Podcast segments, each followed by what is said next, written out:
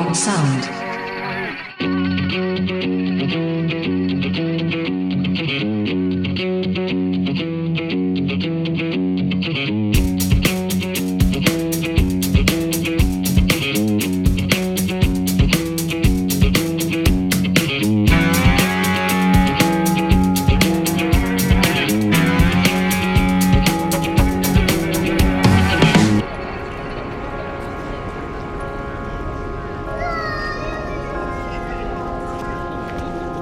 Rosario Ribene, nella vita faccio l'architetto, però con una grandissima passione per il giornalismo. Un giornalismo eh, di scoperta, un giornalismo di, di approfondimento e tra le mie incursioni di studio sicuramente c'è quello della gastronomia. Il cibo di strada in Sicilia è un pilastro della sua cultura. Nasce da- dalla parte forse più scontata del, del cibo, cioè il bisogno di cibarsi di, di qualche pietanza, di, qual- di qualche cosa, ecco, da, da strati poveri della, della società.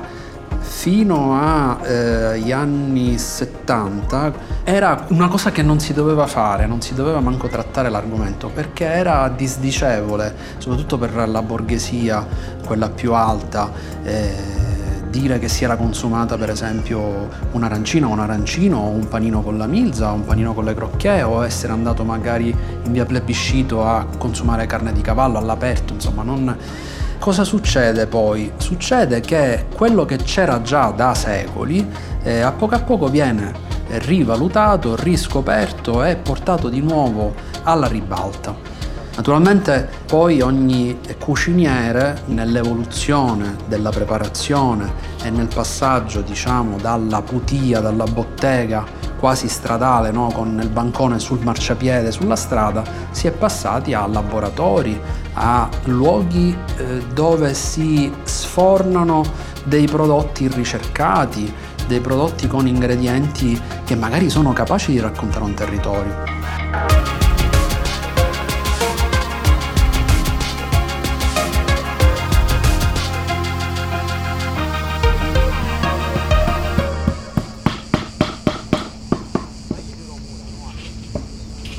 Il progetto prevede il raddoppio di una mm, sezione di 38 km della Palermo-Catania nel tratto appunto Bicocca-Catena Nuova.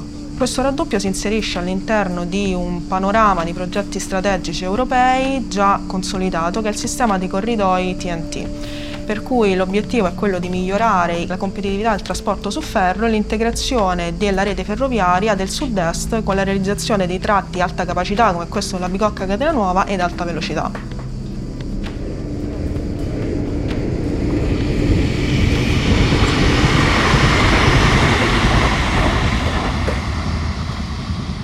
La linea attualmente in esercizio in Sicilia, almeno in questa tratta, è- era il tracciato di cento anni fa, prima della seconda guerra mondiale, abbondantemente prima. Poi è stata risanata, è stata come dire, eh, migliorata, è stata sistemata nel frattempo con la manutenzione ordinaria di ferrovie, ma il tracciato originale è quello di quasi 100 anni fa, 80-100 anni fa. Io ho preso la prima volta il treno in Sicilia tra Catania e Palermo a 26 anni. Catania-Palermo all'epoca nell'85 lo feci in 6 ore e mezzo. Cioè, sono stato tutta la domenica a viaggiare con treno che era anche piacevole dal punto di vista turistico perché vedere la campagna tutta attorno, però dal punto di vista come dire lavorativo, professionale, non andava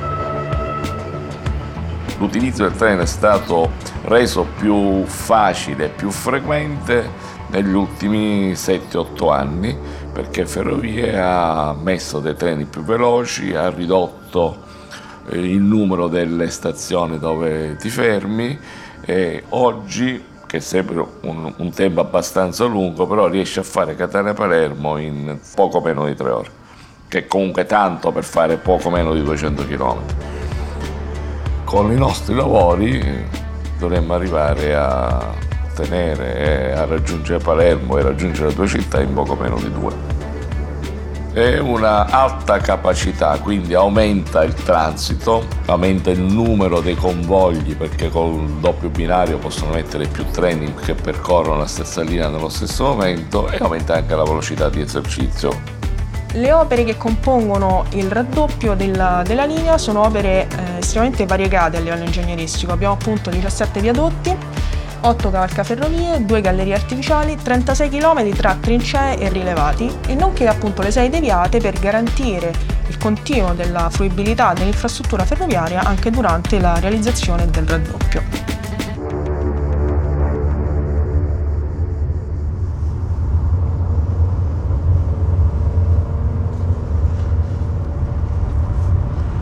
tutte le recinzioni naturalmente stanno a indicare tutta la zona di nostre lavorazioni corso. Qui c'è un passaggio a livello importante, comunica Sferro con tutta la zona sud, verso sud del, del Catanese e questo passaggio a livello verrà eliminato con la nuova viabilità che passerà sopra questo cavalcaferrovia. Quindi la viabilità fra il giro di qua passerà e scavalcherà dall'altra parte. Qui siamo completamente circondati, vedi anche dall'altra parte della linea, sono tutte coltivazioni. Queste qua sono tutte aranceti.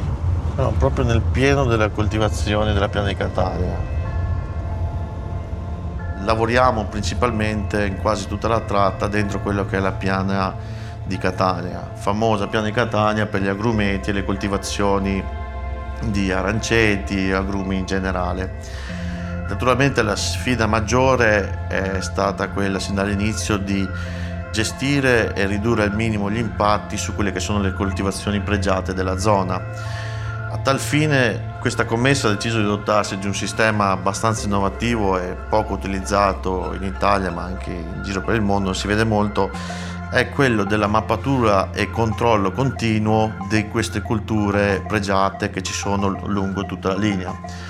Questo studio l'abbiamo progettato insieme all'Università di Catania lo studio consiste nella raccolta dati satellitari periodici e abbiamo anche raccolto un inventario di tutte le principali culture che ci sono da Catania, uscendo da Catania a Bicocca fino a Catena Nuova e questo ci permette appunto di avere una visione a 360 gradi di quello che è lo stato di salute e di eventuali impatti che possono essere causati dal nostro cantiere verso l'esterno.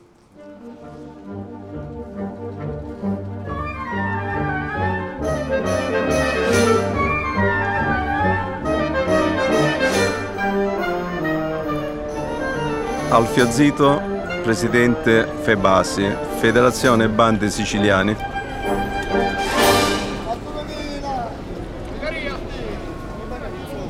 La banda è radicata in Sicilia. Ogni comune ha almeno una banda, se non addirittura due o tre e addirittura in qualcuna quattro. È lo strumento più importante in quanto su ogni territorio riesce ad organizzare una scuola musicale e, e da qui nascono i futuri talenti. La funzione della banda è quella che ehm, pian piano inizia non solo a formare i musicisti, ma anche all'interno a far socializzare la nuova generazione. Se noi vogliamo fare un paragone, eh, un paragone possiamo fare con gli scout, cioè dove socialmente eh, si raggruppano, dove socialmente eh, imparano delle regole. Ecco, studiare uno strumento significa rispettare tantissime regole e quindi c'è una crescita non solo sotto l'aspetto culturale, ma anche una crescita umana. Qui basta cercate eh, Febasi, trovate tutti quelli che sono brani eh, sinfonici e così via. E c'è questa di qua, che è una marcia, che praticamente questi erano i ragazzi della federazione, ma circa sei anni fa. Questi ormai sono tutti, sono tutti professionisti, ormai basano quasi tutte nelle orchestre blasonate come eh, l'Orchestra Sinfonica Nazionale della RAI, l'Orchestra Santa Cecilia, l'Orchestra Maggio Fiorentino. Nasce così e oggi ha una sua valenza a livello nazionale.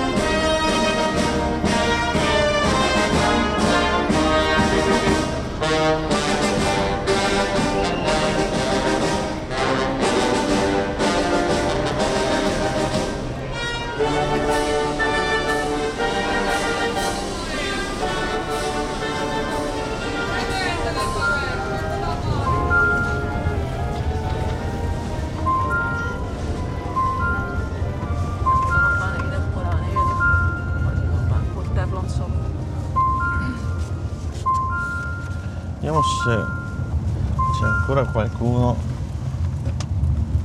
Ci parcheggiamo qui così ve lo faccio vedere da sotto.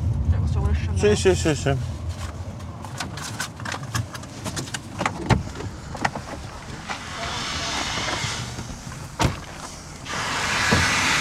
Ma invece vedi che stanno, Stanno buonando. Eh. Ah, se volete registrare.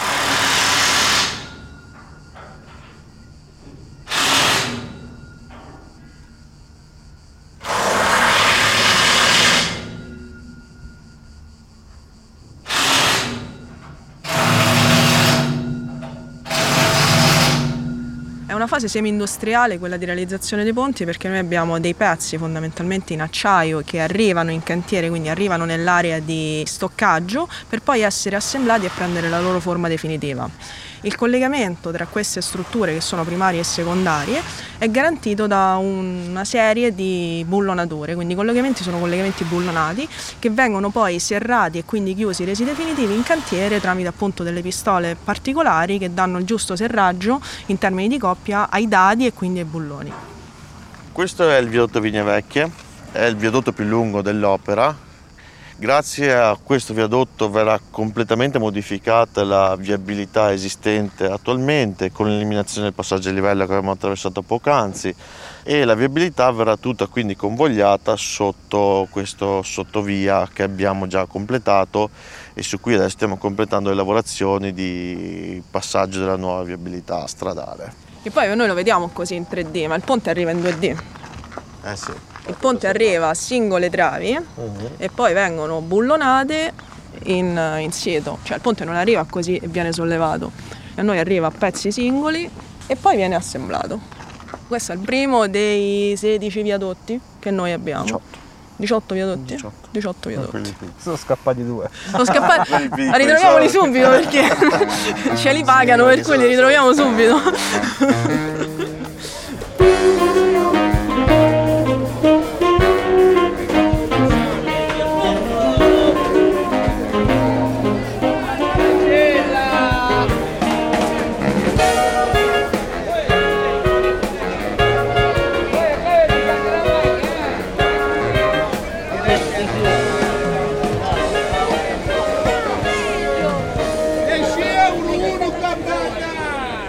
La cosa caratteristica è la calca, lo stare in piedi, il consumare per strada, la bagnata, il gridare, perché il buffittere, il cuciniere, il cuciniere di strada deve richiamare l'attenzione, così come il fruttivendolo. Noi siamo abituati a questi suoni forti.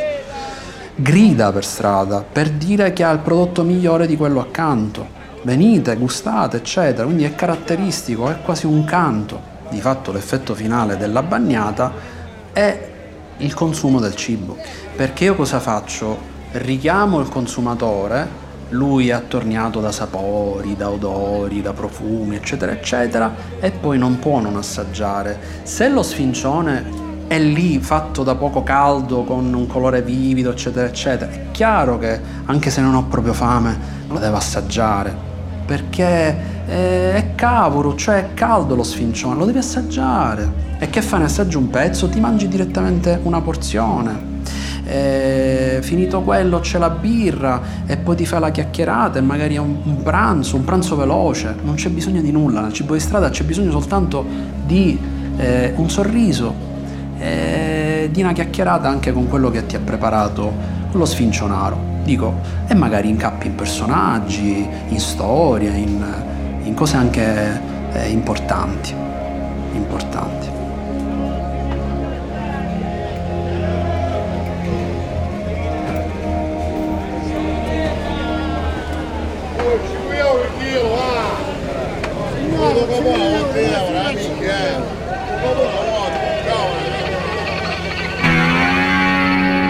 Beyond Sound.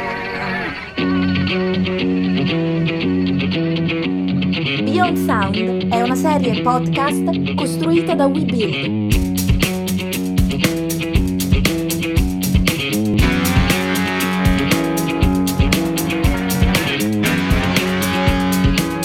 Veronica Mattei, contract manager per eh, la Bicocca Catena Nuova, raddoppio ferroviario Palermo-Catania tratto est. Sono Michele Fabberuffo, direttore tecnico di WeBuild Italia. Riccardo Velo, coordinatore responsabile del settore qualità, ambiente e sicurezza sul lavoro. Beyond Sound.